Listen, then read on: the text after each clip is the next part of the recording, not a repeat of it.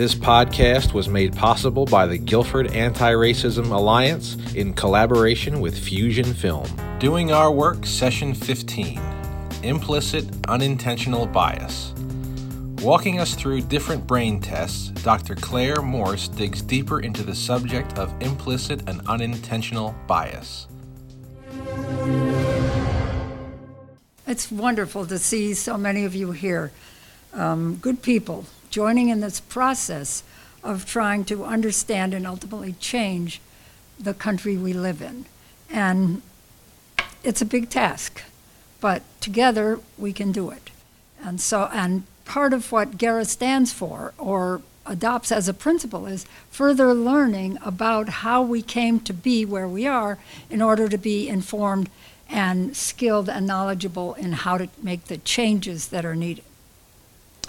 John um, made a point to say something about the series addressing the question of institutional, I can't see you, institutional bias. And he used the term, uh, I believe, a circle or a loop, such that we are in a society that creates a bunch of biases that then help us maintain or cause us to maintain the very system that is creating these biases. So while we talk about our own individual situation, our own beliefs, our own uh, unintended responses, we also have to keep always in mind that the ultimate goal is an institutional one. We need to change the institutions that set this whole thing up.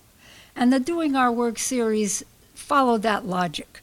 We started out, some of you have been here for many or all of them, not here, but have been to any or all of them. Um, and we started out with a notion of why, uh, an exploration of why white people benefit from looking at and participating in anti racism work. And, and the, the presenter helped us see that we grow as people when we do that. We become more in tune with who we are and who we want to be. And then, in addition, to the extent that we have more honest and genuine relationships with other people, particularly people of color, people uh, about whom we hold some implicit biases, we also enrich our own lives, and to the extent that we change the society, we make it better for all of us. So there's considerable gain in doing this work, even though it's hard. And I will say it's a lifetime. So, following that, and the second one was to explore how difficult this work can sometimes be in the institutions in which we function, and people push back. We push back, and institutions push, push back. But the groundwater exploration established that all of our systems are creating disparities in outcomes between white people and people of color. And white people always come out on the top in these systems. This groundwater idea comes from the notion that if you go out in the morning to and you find a fish in your pond, you say, "Oh dear, what happened to that fish? It got sick or it got injured and it died. If you come out and you find a lot of fish, you say, My goodness, what happened to this lake or this pond? We better find out what's wrong with it. If you go to every pond and you find a lot of fish, something's wrong with the groundwater. That's where we think we are. All the systems set us up for this. And because we live in, drink from, cook with, and otherwise use the groundwater, we need the institutional change in order to do that. But we're interlocked because the groundwater sets up the biases that we're concerned by, and then because we have them, we maintain the groundwater contaminated or polluted or messed up or otherwise um, bad. Now, our predecessors created these systems. We didn't. It's not our fault. We didn't want this. We didn't choose it. We're not bad people because we're benefiting from it. But we are in that system. So our forebears were consciously and unconsciously, and sometimes very explicitly, establishing racist systems. And that was what the rest of the series, the, down, the Doing Our Work series, documented in education, in housing, in uh, other last, the previous year in courts, in the legal system. All the systems we look at show these disparities. We maintain them, and so do people of color, because we don't really understand how they got here or how to change it. We're also taught not to pay attention to them and not to even see them, so that we are challenged and made very uncomfortable, and even we react with denial when we find that we're challenged and when we begin to realize what's going on. I don't know about you, but my husband Larry um, did the housing presentation, and every time he would tell me about what was going on, it was like, no, more of this. And constantly we see this. This is how it is. And I don't like it.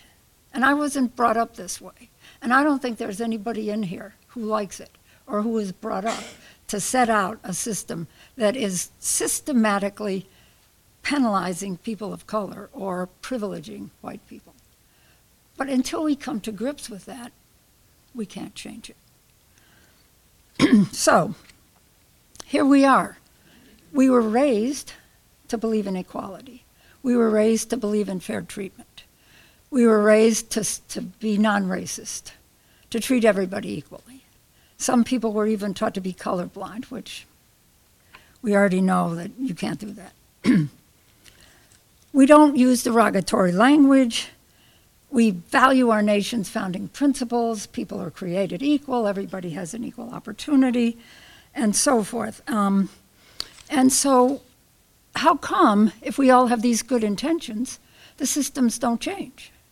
What's happening that keeps us, with our good intentions, our explicit values, from making the changes that need to be made? One part, so already, you already know one part. One part is because the whole groundwater is like that. And how do you purify your water? Well, you could buy bottled water, but what good would that do? I mean, if I purify my own water, that doesn't mean that the groundwater isn't still bad. And so that won't do it. Part of the reason that we can't do this is because we have implicit or unintentional biases. Biases meaning the way we see and respond to things aren't always what we think they are. They're unconscious or unintentional. Um, and how come? Where do we get them? Well, if you would uh, think about this, we didn't, we weren't born with them. So we must have learned them. Okay, how did we learn them? Well, we have these wonderful, wonderful brains, and they learn all the time. They're continuously taking things in and processing them and doing something with them, storing them or rejecting them or reacting to them or all of the above. And here's one thing, a, a, I think, an interesting little demonstration of how powerful some of the things we learn can be. So, if I could have the first slide, please. this slide is an example of a psychological study done um, in 1935. It's obviously a classic. And it was done first by a man named J. Ridley Stroop. Um, and here's what it does. In a moment, not yet, I'm going to ask you to say the color that the, that the words are written in starting from the upper left. And I'm going to kind of quote time you, unquote, not that it matters, but I'm going to say start, and then as you see them, just yell them out and go across until you get to the end. All the way to the end. It won't take long. All right, uh, where's my watch? Second hand, go.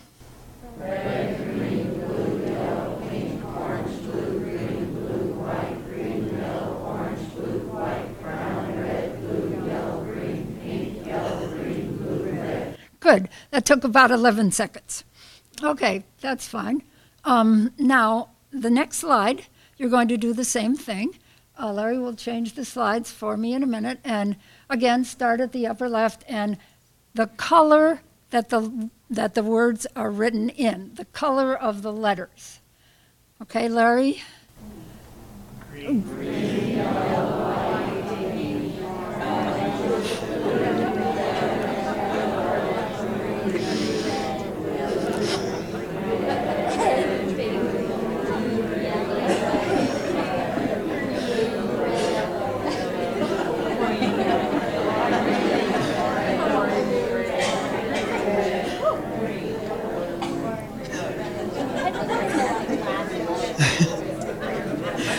Well, guess what?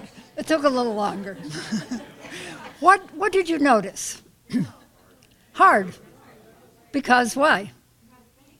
Oh, the, the reading was automatic when they coincided, right? Just happened. Now, obviously, you didn't grow up, I mean, you weren't born like that. You grew up, learned to read, learned to read the colors, bang. Okay, you saw how awkward and strange, and you made mistakes, and people were laughing and got confused and had to go back, and who knows. All right, let's try it one more time. Same deal. Ready? Go. Green, yellow, white, pink, orange, blue, red, yellow, green, blue, red, blue, green, green, red, white, yellow,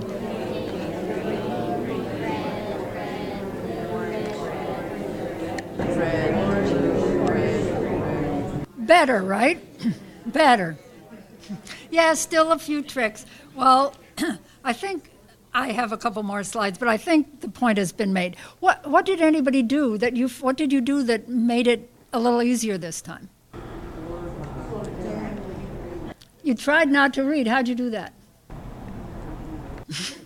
it's still hard because it's automatic. You read those things. Anybody have any particular strategy that they kind of I mean try not to read, which means slow down sort of. Think about what you are going to do, not what you first want to do, and sort of put the brakes on and do that other thing. Anybody have any? Sometimes people say. Below the words, so I was just kind of seeing the color, not the words.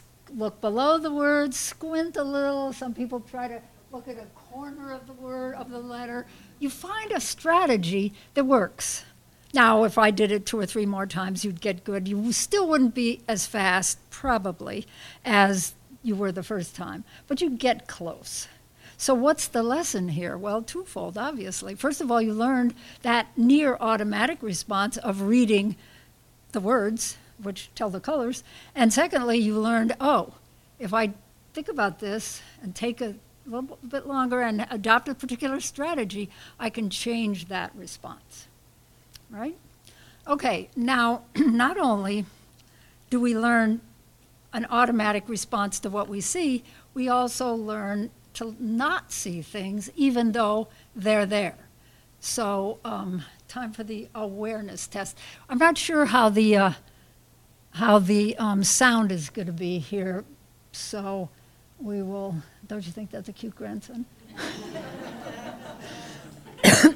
Not to mention his parents, you know, but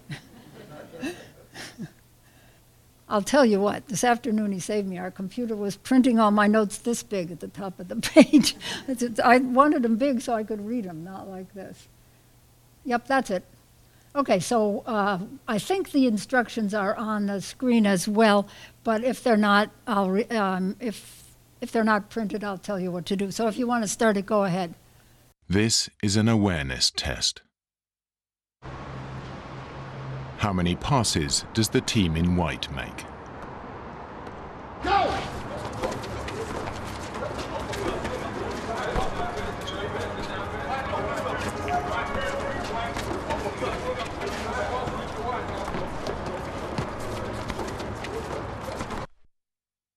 The answer is 13. But did you see the moonwalking bear?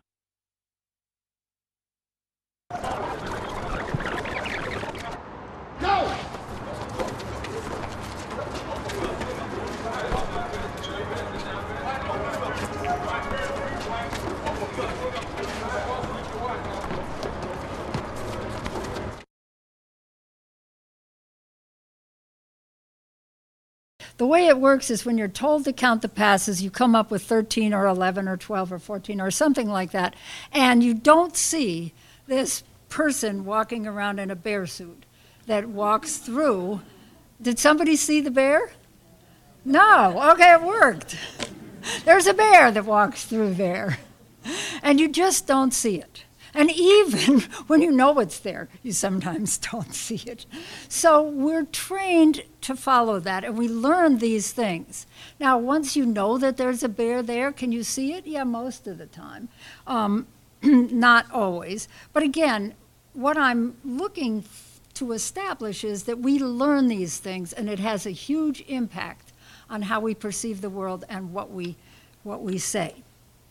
Okay, you can skip through those other um, pictures and get to the, yes, that's the awareness test. Okay, here we have one of my favorite organs in our human body, the brain. Um, this is a brain as though it were cut this way. So this is the middle part. And in that brain is a part where, uh, well, let me start by a great oversimplification of this brain, but it's a very useful one. The this part leads to the spinal cord, and this part has a lot to do with basic living functions, control of blood pressure and heart rate, and, the, and those kinds of things that go on. You don't have to think about them or to do anything to them; they just happen. And can you put the mic? Can you? Ah, the mic. Sorry. and so on that that just happens. Right above that um, and if you were to think of the brain this way and not have it tipped as it is in our bodies, but if it just were this way, right above that is a section which is deeply involved uh, in emotion. And particularly, it's Im- involved in two kind of generic. Oh, okay, if I walk over. Okay, thanks. Two g- general rea- reactions. One, to fight something's dangerous and I'm going to fight it, or flight. Something's terrifying and I'm going to leave. Um, could I have the next slide, please? Uh huh.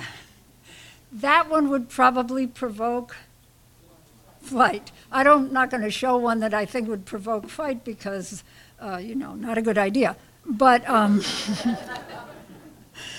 but uh, this, this snake is typically something most of us are afraid of and we would leave. And that's protective and that's good. You can get to the, go back to the other brain. uh, go back one, please. no, the other, back, yes. Um, but that emotion is registered in those uh, parts of the brain right above where that stem, it's called the brain stem, is. And that's a very early forming part of the brain.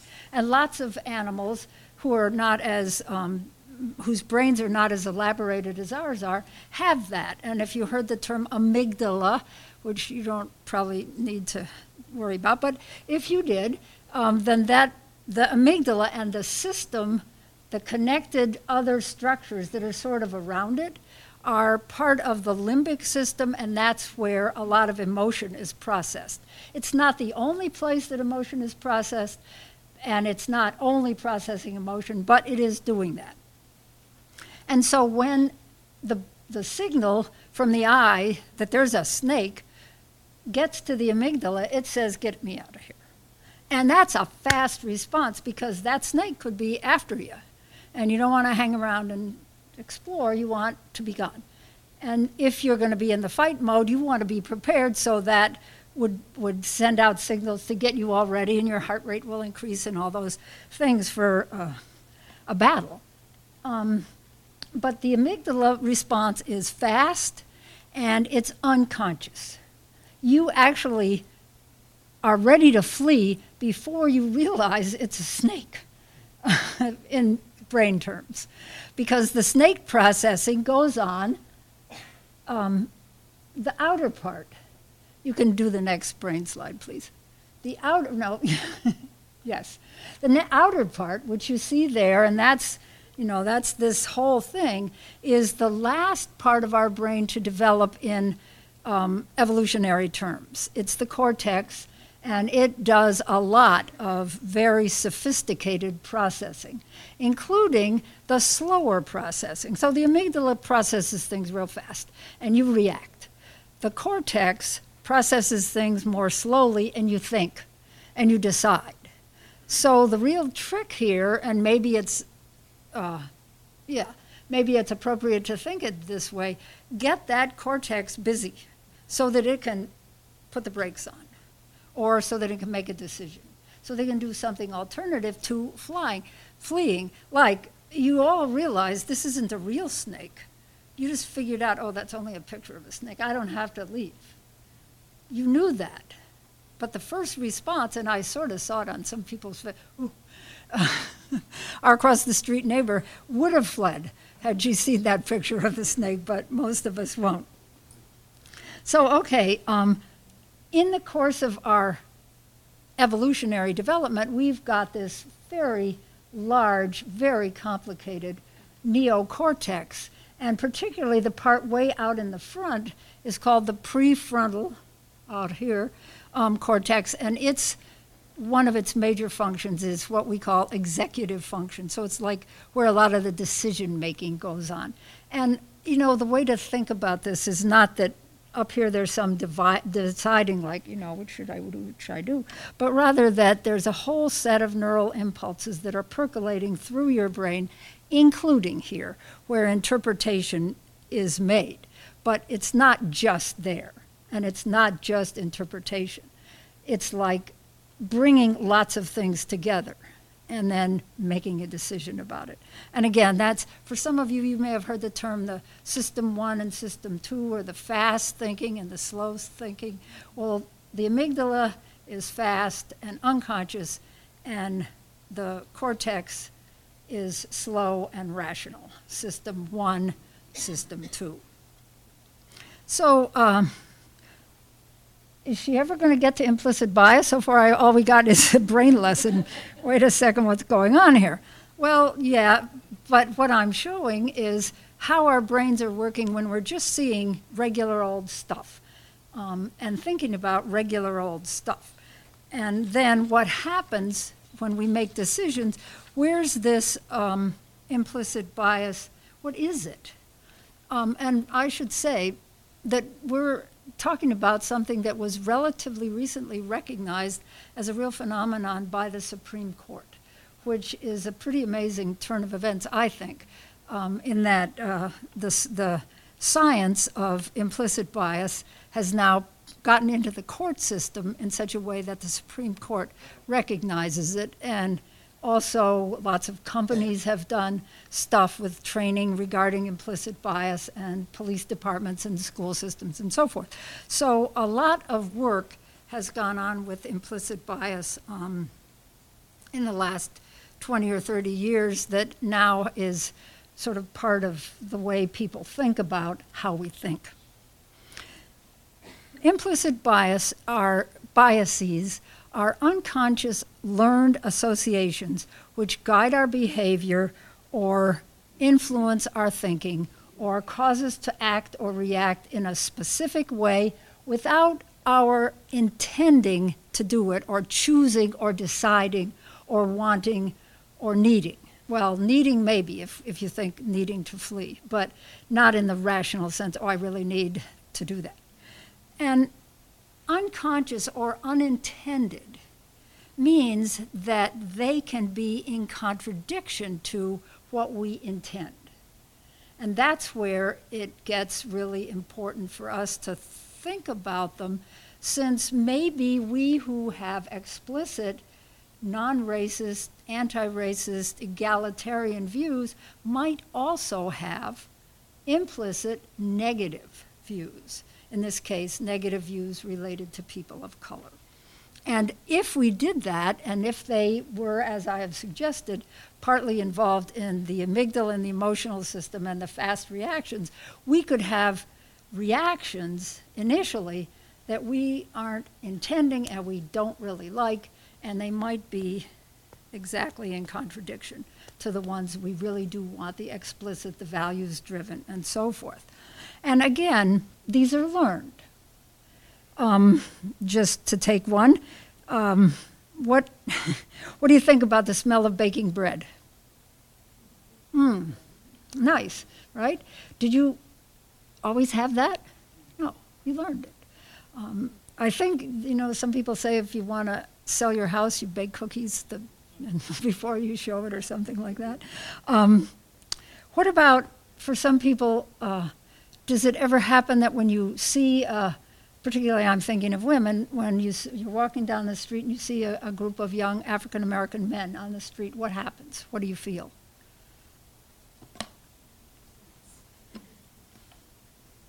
Some maybe anxiety, fear, nervousness, oh, I don't want to go there, something like that. Oh, really? I mean, did, is that consistent with what we really want? If I were really, um, you know, egalitarian and all that stuff, would I do that? Would I have those feelings? Probably not. Um, so, again, we learned them. Now, when you walk down the street and you see a group of young men that you think you maybe don't want to walk past, what do you do? Well, I'm, I'm going to leave you to think about that, not right now. Um, but we'll talk about it in a minute. So, again, here we've got this incredibly useful, functional, efficient brain that's doing these things that we don't really like. And I wonder if anybody took the implicit associations test. Anybody do it? What was it like? Uh, let's see. Well, well, who wants to say a little about it? What you what you felt, what you did. Um, oh, and by the way, if anybody has any questions and I went too fast or I skipped something, just let me know because I'll answer them. But what was it like to take the implicit associations test? Anybody want to share?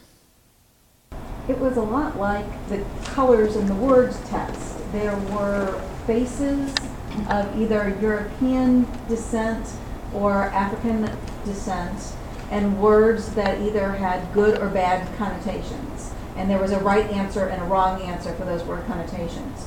And you had it was it's on the computer.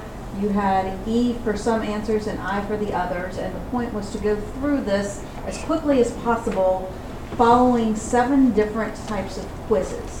One where the association was strictly based on the ethnicity, and others where it was some combination of okay, E is going to stand for good and European, and I is going to stand for bad and African American, and then they switched. So you had to go through this as quickly as possible, really, without you know, to get to the point where you weren't thinking about what you were looking at and just reacting to what the test wanted. Okay, so anybody have any questions about how that was? Do you, do you get the idea that you're associating either, let's say in this particular case, good words with faces of white people or good words with faces of black people and being timed. And each time, as she said, you switch back and forth so that you do it on the right and on the left with black and with white, good and bad. and to do it as quickly as you can. And then, what do you think happens? What might be going on. And she said, like that color thing, what might be happening here? What do you think is faster? The good words with white faces or the good words with black faces? Good words with white faces.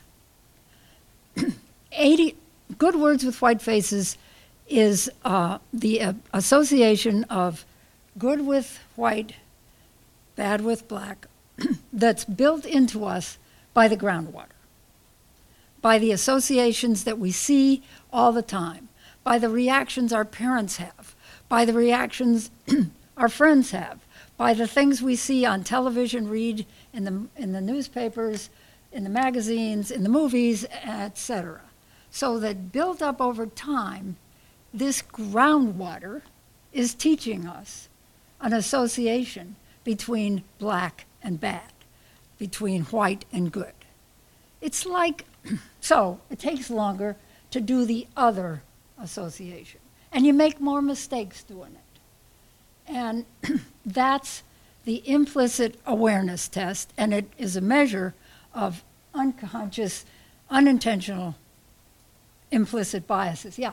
My question was Does the test work the same way when blacks take the test? the test is the same. The results are slightly different. About 80% of white people have a preference for white. About 40 to 50% of people of color have a preference for white. Uh huh. Now, so 80%, that means pretty much most of us in the room are going to have the preference for white. And I have to say, um, on the resources list that, that you can get if you sign your email so we can email it to you, um, you will see that there's a, there's a video um, that you can look at in which um, long, two groups of people, black people and white people, are taking this test in a set, setting like this. And um, some of the people are long term civil rights activists. And even they, white people, show this kind of unintentional, unconscious, implicit bias. So it's, it's what we're in. It's what we live in. It's what our brains are doing for us. They're collecting all this bad information. I mean, but that's it. And so we're all 80% of us are in that in that situation. And for people of color it's less. Why would it be less? Why might it be less? Lower? well, they have more positive associations with black people, other people of color, than we do. Because, you know, think about where we live, think about where we work, et cetera. Um, not so much association. So, yeah, good question, very good question. And let me just say, one second, let me just say, this test has been taken by, I think it's up to two and a half million people by now. And um, it's been, now, if you go to the website, uh, also on the resources list, you will see that you can take tests for age, you can take tests for gender, you can take tests for various different things to reveal biases about those things. And so there are bunches of tests. And there's, there's reference to hundreds of studies using the implicit association test. And then there's the website where you can take all these things. So it's like, it's been studied from the perspective of, you know, the psychologist, well, you know, if I take it today and I take it tomorrow, will I score the same way? Yes, if the situation in which you are is about the same. If the situation is somewhat different, not necessarily, but why would that be? Well, because we're taking in information. If I were to take it uh, in, a, in the presence of some of my black friends, I'm sure I'd score differently. But if I take it again, just me, and I'm not in a particularly, you know, good, bad mood, whatever, yes, it's, so that's called reliable. It will be about the same. Not identical, but about the same. Is it predictive of anything useful?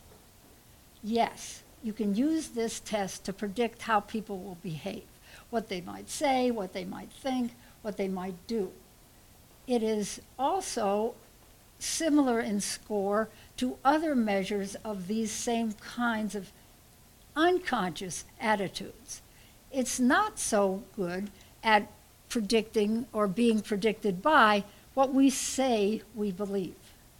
In other words, I can express a lot of positive attitudes toward people of color and equality and fairness and non discrimination and all those things, but my implicit biases can still be strong.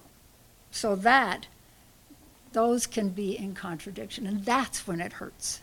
That when it's when it makes me feel like, oh dear, what am I doing? How come I say this stuff and it still doesn't work right?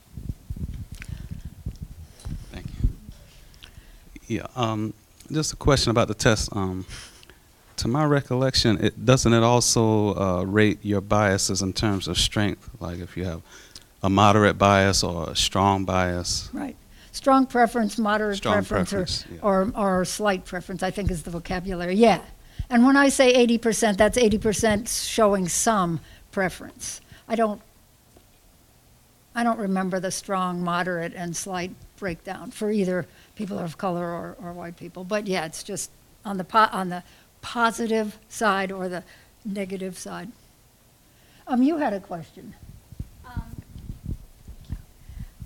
Yeah, uh, thinking about the um, the influence of the environment that you're in, the immediate environment and the broader environment, I, f- I found it very poignant that the test comparing the response, the preference was 40% for white people. Um, I mean, you would think it would be 80% among, you know, participants of color favoring 80%. So right there, that is saying something about bias. Uh, Wait, I, I missed something. Say it again? well, didn't you say that when you compare across the board, Yes. um, comparing the responses of people of color Right, toward people of color right, uh, compared to peop people, white people, right, about white people, right. I- one would almost expect that it would be 80% favoring on each side, their own. Oh, And I find that very poignant. That's a very meaningful thing that it's not 80% on each side. yes. I think, I mean, I think that's a measure of um, various things. In, in a community of African American or people of color, there are lots of people who don't conform to the, to the negative stereotype. So why would a person of color have that stereotype as strongly as somebody who isn't in a community of color and therefore doesn't have those kinds of associations and, and differentiations and so forth? That's a very good point. And I think the difference, you know, testifies to the to the coherence of the community of color, but in a com- in a situation where the groundwater is no good. Right. So you know it's a uphill battle, as it were. Somebody has a question back there. Yeah. Not really a question, it's a comment on that. In that the black community is getting all of the institutional biases from the white community. So their, that forty percent gap is was what they're learning mm-hmm. about what we're supposed to be biased about, which is the white system. Right. So I might look at that a slightly different way. Okay. Um, when you say that black people were in the 40 to 50 percent range, let's just call it 50 percent for the moment. Couldn't we also look at that and say, gee, black people are actually 50 50? They're looking at some white people as good, some white people as bad. They actually have less bias than white people. I mean, seriously, that's one another way of looking at it, I believe. I think that's a good point. That's a good point. okay. So uh, any more for now? Oh yes. Well, I, I was curious if this has been done in Africa. Yeah, I don't Oh. know the data. It has been done in yeah, Africa. because I've been in non-majority situations, and it's, you know, it's a really different world, and people wouldn't have. I wouldn't think they would have the same groundwater. You would really hope.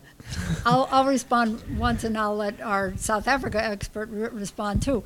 Um, in Latin American countries and Central American countries where we have been, there, I don't know the test results, but I do know there's, there remains a hierarchy that puts white people on the top. And Spanish origin, for example. So, but I won't say anything about the rest. John, did you want to? You can use this one. So, so I grew up in South Africa, um, and it was certainly true that um, after generations of oppression, um, that that did result in negative self-image for, for, for people if you were black. Absolutely, and one of the one of the liberators of South Africa, Stephen Biko, was a young activist, and he um, um, his mission was to call the the black young people of the time uh, to claim themselves as human. Uh, would you be willing to regard yourself as a human being? He said to them. And he actually had the same invitation to whites. You know, would you be? So, but um, but certainly there, there was negative um, self-image um, in, in South Africa. Thanks. Thank you. Okay, so I think, I hope, that um, a couple of little examples of how these biases, un- unintended biases, can make a huge difference. Um, these are from one of some, a few of the many, many studies in which implicit bias has been measured and then behavior and outcomes have been also measured. So, for example, doctors prescribe less pain medication for black patients with the same problems as white patients. Um, educators discipline children, black children, more severely than they do white children uh, with the same behavior patterns.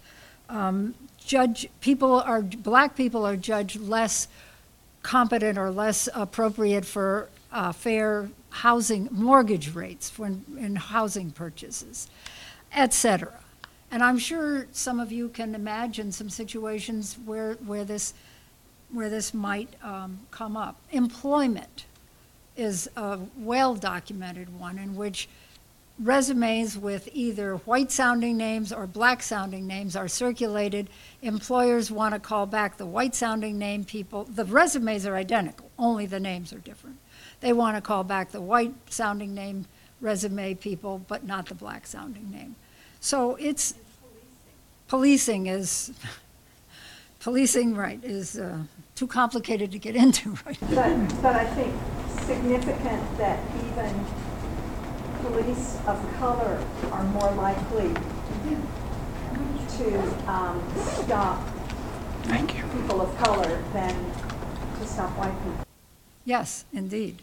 That uh, police officers of color are more likely to stop uh, people of color than they are to stop mm-hmm. white people.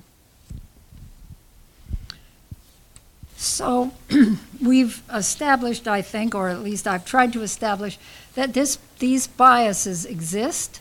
They make a difference to how we think, feel, how we see the world, how we interpret the world, how we act. And I hope I have laid the ground. Oh, not a good choice. I, I hope I have um, laid the foundation for some thoughts, for, for some basis for believing that this can be changed, that there's some reason to, to be hopeful about the possibility of changing these things. We first have to acknowledge that they could happen to us. We have to be aware of when they happen to us, because they will. And um, then we have to take on the task of figuring out what to do about it. So, my request to you for a few minutes now would be to join with a group of people around you and think about ways you might be able to challenge your own implicit biases, to react in a way or cope with them or handle them or manage them, um, to retrain yourself if you want. Um, and so I'm going to give you a few minutes to talk about that with your next door neighbors and their immediate friends. And um, at the end of a few minutes of, of thinking about what strategies might be useful, we'll talk about what they what you've come up with, and and I will um, share some results of some studies that have been done in which this uh, kind of retraining has happened. Okay, you're on your own.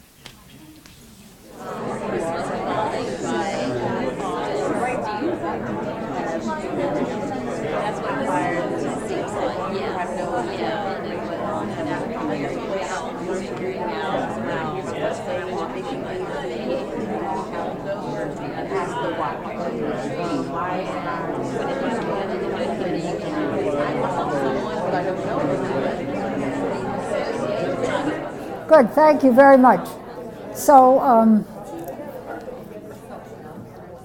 I'd like to introduce, before I hear from you, I'd like to introduce this, this uh, a little bit because um, obviously psychologists who discuss, who investigate implicit uh, associations and implicit biases would like to know something about how they can be changed. We pretty much know how they're formed, but how, are, how can they be changed?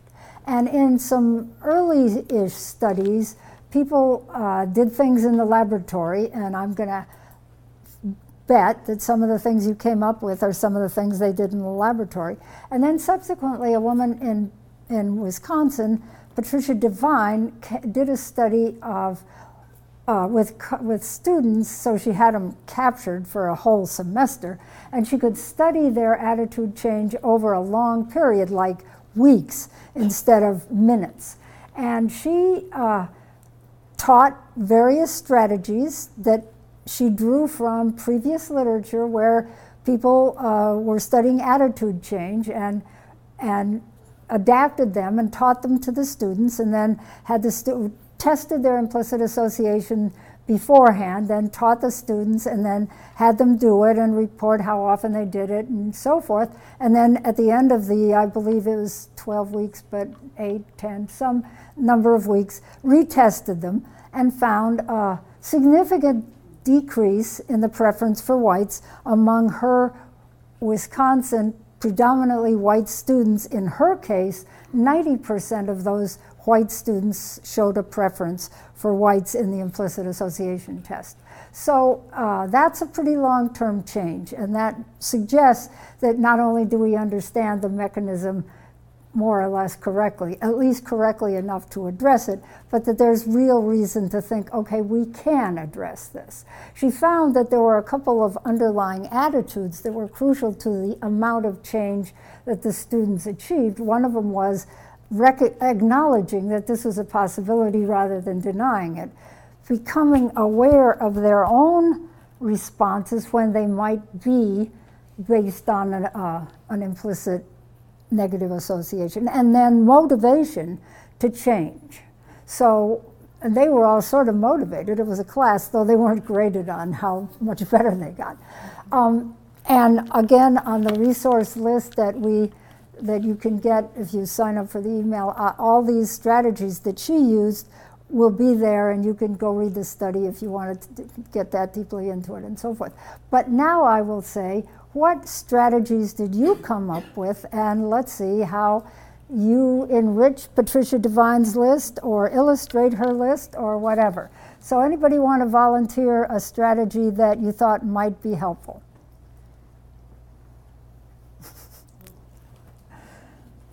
Oh, yeah, wait, there's a mic coming to, to hear your uh, ideas. Thanks. The American Association of University Women, AAUW, in 2016 put out an article about how to fight implicit bias, and they had a list of strategies for individuals and then a list of strategies for organizations or institutions. And one of the ones that I really liked is this idea of intentionally finding examples that disrupt stereotypes and then keeping those examples in mind when you're when you're um, when you are interacting in a way that would reinforce those stereotypes. So, in other words, be very conscious about bringing to mind counterexamples of stereotypes. Good. So, counterexamples and keeping them in mind. There are sort of two things. One of them is having the counterexamples, and the second one is being aware of when you need to pull them in and be attentive to them. Uh, good and the AAUW, good for them. That's is one of the many organizations that's doing something with implicit bias and training in how to deal with it. Somebody else has a mic. I, I go one over here. Okay, yeah. Um, well, we had two. Uh, listening before you speak. Simple but wonderful suggestion. um, I don't know if this thing's really on. It is. It is. We can hear you. Okay. Um, and also, at least for me, uh, I had a friend suggest if you for like your Twitter feed, if you whoever uses Twitter here, um, if you just populate it with people of color, um, if you're white, I guess the reverse if if it's opposite, um, and also you practice within that this listening for you talk or think too deeply, react. So. Yeah. Great. So provide yourself with a lot of counterexamples. Uh-oh. Provide yourself with a lot. I'm incompetent. Thank you. Provide yourself with a lot of counterexamples in order to have new material different from what's coming in otherwise. Mm-hmm. Somebody else? Uh, one of the ideas we came up, I thought, that we came up with that I thought was good was to uh, start with uh, young children and uh, make sure that if you know if you have ch- young children, to make sure that they spend time with other children who are different because children t- tend to get along regardless. And uh, sometimes you know we made the point that it's a lot more difficult to change your bias once you're full grown adult. So we thought it was a good idea, you know, to start with children, and, and you can learn a lot from watching children interact.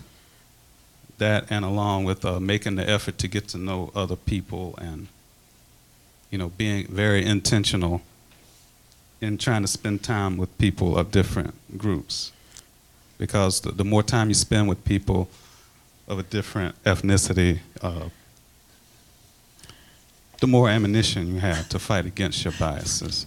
And the more time you spend with your own group, the more susceptible you are to your own biases. That's pretty much what we came up with. Very good. I, I didn't read this uh, particular study. I only read a secondary report of it. But along the lines of the young children, uh, the study was to uh, was involved early elementary school kids and deep, deep, deep exposure to music of a different culture, so that the kids, by this music curriculum, got to know and understand somebody, somebody, some group very different from their own. And the idea seems that, I said, I didn't read the whole study, but the idea seems to be that once you kind of break into the notion that there's the good guys and the bad guys, then you can deal much more equitably with the rest of the world, all of whom are interesting, wonderful, and very likely different from me. So that I got a foundation that prepares me to see other people on that kind of footing instead of this kind. Yeah. Oh, yeah. Um, in the immediate moment, if you try to keep in mind the stimulus, pause, response, and the pause is for choices and the recognition that you have a number of choices at that moment rather than going immediately to the response. Uh, a, s- a strategy? Is this working on? um, just occurred to me thinking about children. Um, and we talked also about how we can't just leave it to the children. But if, if, if kids are exposed to uh, many friends and co- uh, cohorts of other groups and ethnicities in school, but in their neighborhoods or who we as parents or grandparents are friends with are we're all pretty the same. They might think of a school as that place where I learn how to be with other people, um, but they might not imagine themselves into adulthood being friends with and neighbors with folks who are different from them. So a strategy we can do for ourselves, but also our children, is to model for them so they can imagine themselves into the world we hope. Um, and we just might be changed too. It, it strategically is good for us as Yes, well as the indeed. children. Yes, indeed.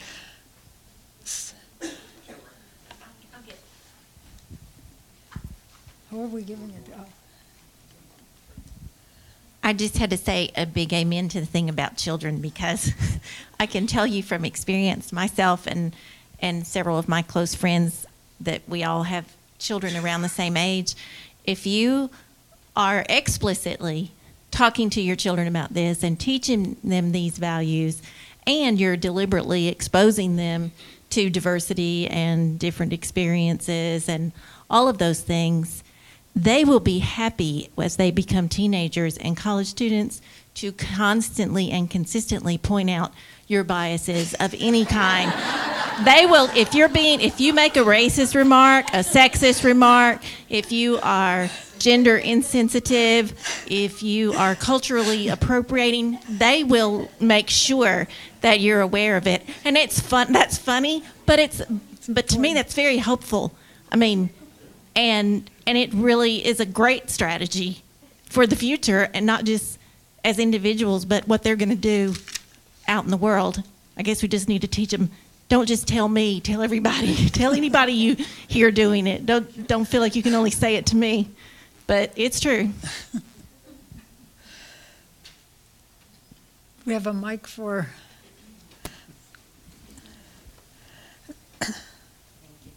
Uh, we have one person in our group that teaches in a, a school that's majority people of color, which um, makes a big difference. One person mentioned I go to a drumming class or a drumming group, um, I've been taking African dance for 14 years, and um, having put ourselves in those situations, we feel that there is somewhat of a change in that. you know, for me, I feel like it's just beginning to s- sink in more and be more consistent that I'm not as reactive. Um, in those ways. But anyway, African dance class Tuesday nights at seven, uh, uh, seven thirty, the Cultural Arts Center, third floor. It's fabulous. Ah, Sue.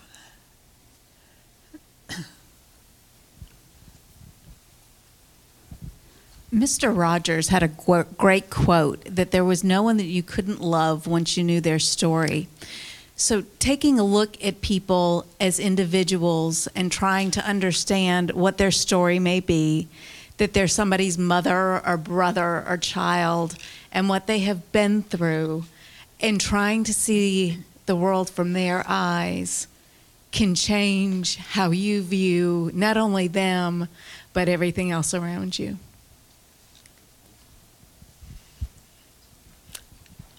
Well, I think you've got pretty much.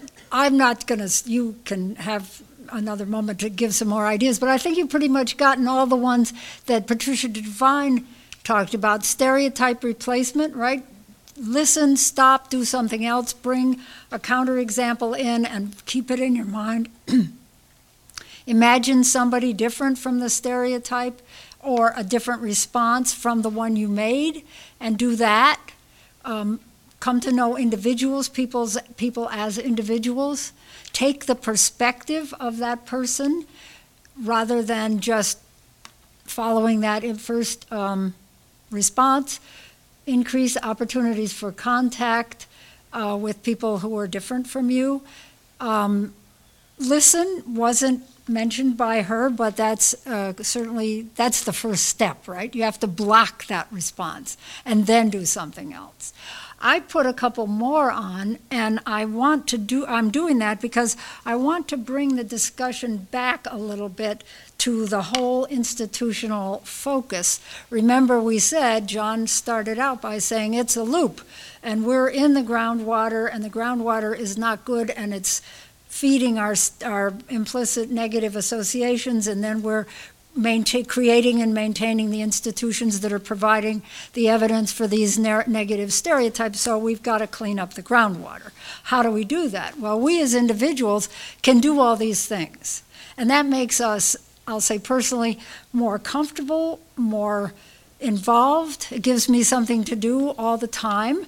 Um, it keeps me always thinking about these issues. It keeps me, um, you know, my this is where having black friends, you know, you can say, well, I got another black friend. Well, that's often the response of individuals. I have a black friend. That's not enough. Black friends are great. They can help us with all these things. But that won't change the institutions. So as we think about our own personal behaviors, we also want to think about okay, how do I extend that to being involved in some way with people of color who also know what this is all about and can work to make the changes. So, for example, if I were, let's say, um, mentoring or working with a child of color, that's terrific. And that child grows up, and maybe, you know, whatever that child comes to be and so forth, it's a better chance than the child might have had if, if I hadn't, maybe. But it doesn't change the school. It just means that child may be benefited. What has to happen? Well, we have to come to understand how the schools have become racialized and how they're set up and how the curriculum and the training of the teachers and the structure of the schools and all the things that create a racialized school exist and where are they and how do we change them? So that every time we do an individual thing, it's great. But until we get involved in institutional change, it's like what's that game, you know, whack a mole or whatever, you whack one down and it pops up someplace else. And there aren't enough of us hitting down the little bad things. We have to really fix it. We have to purify the groundwater. So every time we think about what we're doing as individuals, we want to spread it and we want to think institutionally. If a, if a home buyer isn't getting a person of color who wants to buy a home isn't getting a good loan, we need to address the banks. We need to address the finance system. If doctors aren't, this is a particular case, if doctors aren't um, finding equal outcome in lung cancer patients at Moses Cone Hospital or Wesley Long Hospital, why not? Well, it turns out that these black patients were not being reminded to schedule their surgery, and the white patients were. So this is this, not as frequent. I don't mean to say they never were, but there was a decision point.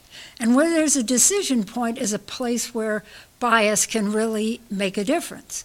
So here's a African American breast cancer, sorry, lung cancer um, patient who doesn't get reminded. And that person doesn't schedule his or her surgery as quickly as the white patient does. So people at Red Cone recognized this. It was a part of a study done by um, the Greensboro Healthcare Disparities people, ACCURE, and I can tell you more about that if you want to know. But, but um, when they corrected that, the outcome for black patients improved and the outcome for white patients improved, i.e., everybody needs to be reminded to schedule their surgery. And when we do, when we make an improvement that benefits people of color, it's going to benefit white people too. So institutional change is really where we want to be thinking. And why I said play the race card is because from, from this series, from doing our work series, racism, race differences, the racial hierarchy is every place. Play the race card by thinking, what would it be like if this person were white instead of black, or if this person were black instead of white? Think about that and ask the question, how does this situation come to be? Until you until we do that we won't know where the decision points are. We won't know how to hold ourselves accountable. We won't know how to change the institution and we won't be able to do it. But when we get systematic like that then we can. And that's the last one. Disaggregating data means you know if this is another real example. If the school system says more more kids are graduating and going to college is that all kids or is that only white kids? And it turns out when you break the data down by race, it's white kids, not so much kids of color, either Hispanic or African American. Who's accountable to that? Where's the accountability for this? So, those are the kind of things that follow on once we get to the point of asking ourselves could there be bias here? Where could it show up? What am I doing? What's the system doing, then we get to institutional change, I think. And I do think there's reason to be hopeful and to be optimistic. because why? Well, first of all, because you're all here and you all took this seriously and engaged. Um, secondly, because we've learned that we, ha- we know that what we have learned we can unlearn. And thirdly, because we know what we have created, we can change. So I think it's a long term process and it isn't going to be easy and it won't be fun, but it's very rewarding. So thank you all for coming. I want to say. Thank you, Claire. Thank you very much. Um, thank you very much. And thank you all for being here. Um, the, um, the, the, questions and the responses were um, really heartwarming as well as interesting.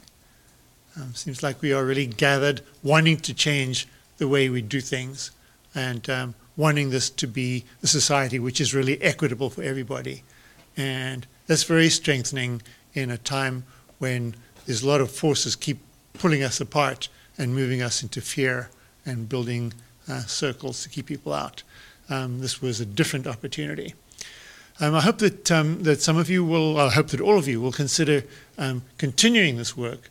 Um, uh, certainly, um, Garrow would love to have your ongoing involvement. Um, and to have details on how to do that, make sure that we have your email. um, or talk to one of the uh, GARA folks. Could you just stand up again, those of you who actually are part of GARA? Yeah. Yeah. Yeah. So buttonhole one of them, but most importantly, I'll give you email. If you'd like to use the card um, to have any either any uh, response um, to tonight, any suggestions for what we might do in the future um, in terms of topic, um, please uh, use it to um, to give us feedback. Um, we will send you email with with some questions also, and so you can do it by email if you would prefer. Yeah. So let me just leave you with um, with the invitation from um, from uh, Stephen Biko. Is um, would you would you be willing to regard yourself as a human being? Thank you.